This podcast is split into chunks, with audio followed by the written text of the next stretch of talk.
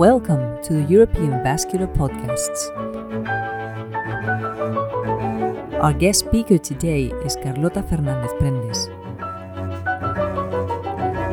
This is a European Journal of Vascular and Endovascular Surgery editorial. How to avoid lymphatic wound complications after vascular groin surgery.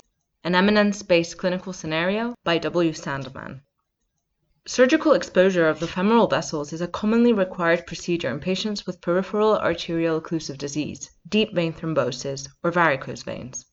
Care must be taken not to injure lymphatic tissues, as this may result in cumbersome complications such as lymphatic fistulae, cysts, and eventually infections. To avoid such complications, lymphatic physiology and anatomy must be considered during dissection.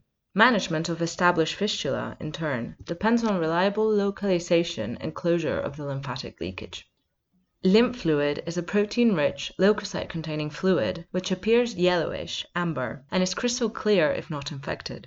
It is transported actively in 8 through 12 subcutaneous channels from the foot to the groin, where some 16 to 20 lymphatic ducts converge and flow either into the first lymph node filter station or cross over directly into the pelvis. Flow is supported by vessel valves that are connected to lymphatic hearts, pumping the fluid proximally by a beating automatism. The lymph system belongs to the reticuloendothelial system, which cleans the fluid from cellular fragments, proteins, and bacteria. Therefore, lymph nodes may enlarge reactively even in the absence of a generalized lymph node disease, particularly in chronic critical limb ischemia. Usually the incision should be placed laterally from the arterial system and follow a longitudinal oblique direction. To establish access to the target vessel, a subcutaneous flap is lifted directly from the fascia without destroying or cutting lymph nodes or lymphatic vessels. This approach is an art and has to be done slowly and carefully. The great masters often leave this crucial step to their assistants. This is only acceptable if they teach them first how to do it meticulously. Otherwise, they should not wonder why the patient develops a lymphatic fistula despite their masterpiece surgery. Importantly, the skin incision must not be too short, because constant retraction not only causes skin ischemia and necrosis, but also destroys lymphatic ducts. Therefore, in this particular context, big incisions equal great surgeons. If a lymph node is cut unintentionally, its capsule should be sewn over using fine sutures, or it should be ligated altogether, depending on the amount of injury. If one or more lymphatic vessels have been cut through, immediate closure by ligation or clipping is necessary as, later on, leakages will be very difficult to localize. Redo groin surgery is particularly challenging as it is associated with an increased incidence of lymphatic fistula and infection, the combination of which can be catastrophic. The most dangerous period is between two weeks and three months after the original exposure and should be avoided if at all possible. Then, the healing process is most susceptible to disturbance and anatomic structures are particularly difficult to identify. In addition, fresh wounds usually show edema, which may necessitate even more tension from the retractor, so care must be taken.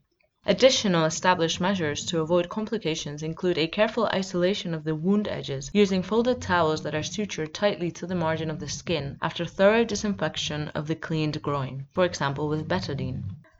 If a lymphatic cyst has developed despite the above mentioned measures, management may follow certain steps. If conservative management does not seem promising, a simple puncture may serve as a diagnostic procedure but from experience will rarely lead to definite resolution.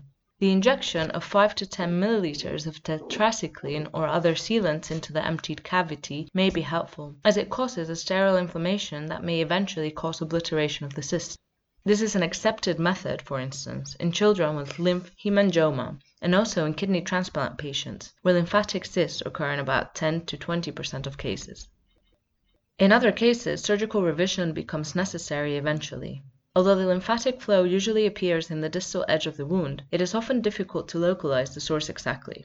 It has been helpful to inject patent blue subcutaneously into the floating skin fold between the first and second toe in such cases. Its small colored particles are picked up by the lymphatic capillaries and are then transported to the groin within 30 to 45 minutes, where they facilitate identification of the injured lymphatic vessel for ligation. The dye should therefore be injected before initiation of anesthesia. As a side effect, however, patients may develop a swollen leg for six weeks to three months. Another potential approach involves wound conditioning by application of negative pressure wound therapy for a few days. In summary, lymphatic wound complications are a preventable cause of delayed groin wound healing and may even threaten the vascular reconstruction beneath. Therefore, the surgical vascular exposure must follow defined steps and particular attention should be paid not to injure lymphatic structures. In experienced hands, lymphatic complications are a very rare problem, even after redo surgery. Thus, the correct approach must be taught and trained. At any rate, it must not be considered a minor procedure, because its failure may jeopardize the whole vascular reconstruction, particularly if prosthetic material is involved. Shortcuts to the above mentioned principles hardly ever save time. In contrast, they are risky and may entail an unnecessary waste of resources. The full reference for this eminence-based clinical scenario is the European Journal of Vascular and Endovascular Surgery 2016, issue 52, page 263.